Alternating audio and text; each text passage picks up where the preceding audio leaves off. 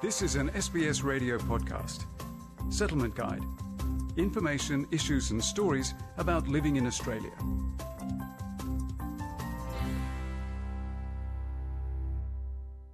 As more women join the workforce, the demand for suitable and affordable childcare grows. The cost varies, and it's often difficult to navigate the system. So, how do you know what services are available and whether your family is eligible to access government subsidy? Amy Chen Yu Wong finds out more.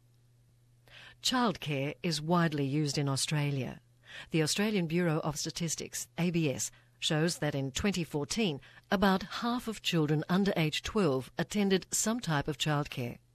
Samantha Page is CEO of Early Childhood Australia, the country's peak early childhood advocacy organisation. She says there are important questions to think about when choosing a service provider people are very aware now that in the past there's been a lot of disrespectful learning and that they want a respectful way to connect. The best way and the easiest way is to start connecting with Indigenous stories because stories that have been told by Indigenous people about Indigenous people uh, are inherently respectful space. It means Indigenous people have chosen what information they want to put in the public domain and they are telling that story in their own voice. So I think that these narrative spaces are incredible spaces uh, for people to come together. Long day care is the most common choice for parents with preschool aged children. According to the Australian Institute of Family Studies, about 45% of children between age 2 to 3 years attended long day care in 2011. Books, for example, like Maralinga, which was done by the Anangu people uh, with Christobel Mattingley, is a book which is as much an art book and a history book and a culture book uh, as it is a picture book. So it captures a lot within those pages. And there's other picture books that are the same. So Down the Hole, which is published by IAD Press, which is a stolen generation story, and Tjarany Roughtail, which is published by Magabala Books and which contains dreaming stories as well as kinship maps and cultural information, are just the most incredible cultural and historical tomes captured in that picture book form. Family Daycare is an approved service provided at the educator's own home. It is a more home-like environment compared to long day care centres. An ABS study on childhood education and care finds 2.5% of Australian children attended family daycare in 2014. Well, art is such a universal language. It's a language that everybody can connect to, and it's it's a, a, visceral and visual language. It's a language that people have an immediate reaction to. So I think art is so important, uh, and getting those stories across through art, of course, has always been a way in which Indigenous peoples have told our stories. So to be able to embody that in the picture book form, which can then be shown to so many people, because you, you have a physical book that can go everywhere, I think is a really amazing thing. It was also Samantha Page's preferred choice with her own children when she first returned to work. And in children's literature at the moment, and also in television programming at the moment, there are a lot of voices that aren't being heard. And so part of the challenge taken up by Indigenous writers and by other diverse writers is to really tackle that and to start telling our own stories and try to get our own stories out there so that people can connect with us through literature. And there are childcare services for outside of school hours there's been a, uh, a big pickup very recently of Indigenous peoples in young adult, and this wasn't the case previously. Uh, and I think there has always been amongst Indigenous people um, a really strong desire amongst all of us to, to talk to the next generation coming up. And I think young adult writing is a way for Indigenous people to do that.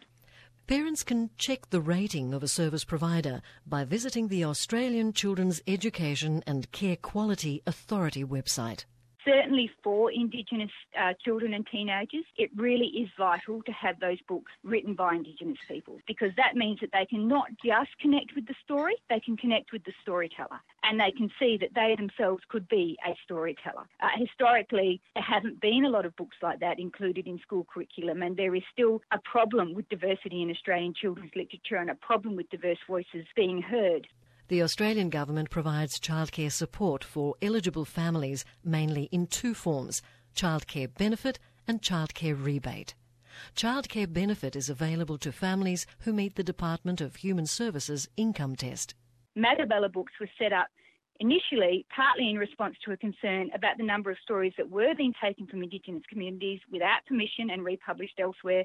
So they have been very strong from the very beginning on educating Indigenous peoples and communities about copyright and about what their rights are and about what they have to be careful of. And that's a role they continue to play to this present day. The childcare rebate, on the other hand, isn't income tested as long as parents meet the work, training, or study requirements during the week. It covers up to 50% of the childcare cost with a limit of $7,500 per child. However, the government also requires all children to be immunised in order to access childcare payments. Families need to register with Centrelink and use approved or registered childcare service. The childcare rebate reimburses you effectively 50% of your out of pocket expenses. For example, you're using a long day care centre that charges $100 a day. You might be eligible for up to 40 or $46 of that covered by childcare benefit, and then of the remaining $60 you've got to pay, you might get 30 of that back um, through the childcare rebate. The cost of services varies depending on the type of childcare you use. Parents should speak to Centrelink to assess how much subsidy they can receive to offset the fees.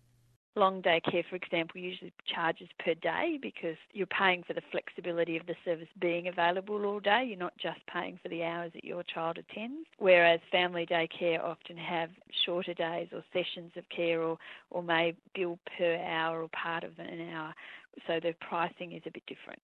So it really depends on how many hours you need and what service you're going to use as to what the costs will be, and of course what subsidy eligibility you have. The more popular centres in metropolitan areas tend to have a longer waiting list, so parents need to sign up early to save a spot. Look, it depends where you live. It's worth wherever you are living to check out how the services are around you pretty early on. So if you're uh, expecting a baby or you have recently had a baby, you might want to get in touch with the services around your area to find out whether they have a waiting list and how long that waiting list is. For more information on childcare options, visit www.mychild.gov.au. And to find out about accessing financial assistance, visit www.humanservices.gov.au. You can check the quality ratings of a service provider by visiting www.acecqa.org.au. Feature prepared by Amy Chen Yu Wong, and for SBS, I'm Margarita Vasileva. This was an SBS radio podcast. For more settlement guide stories, visit sbs.com.au slash radio.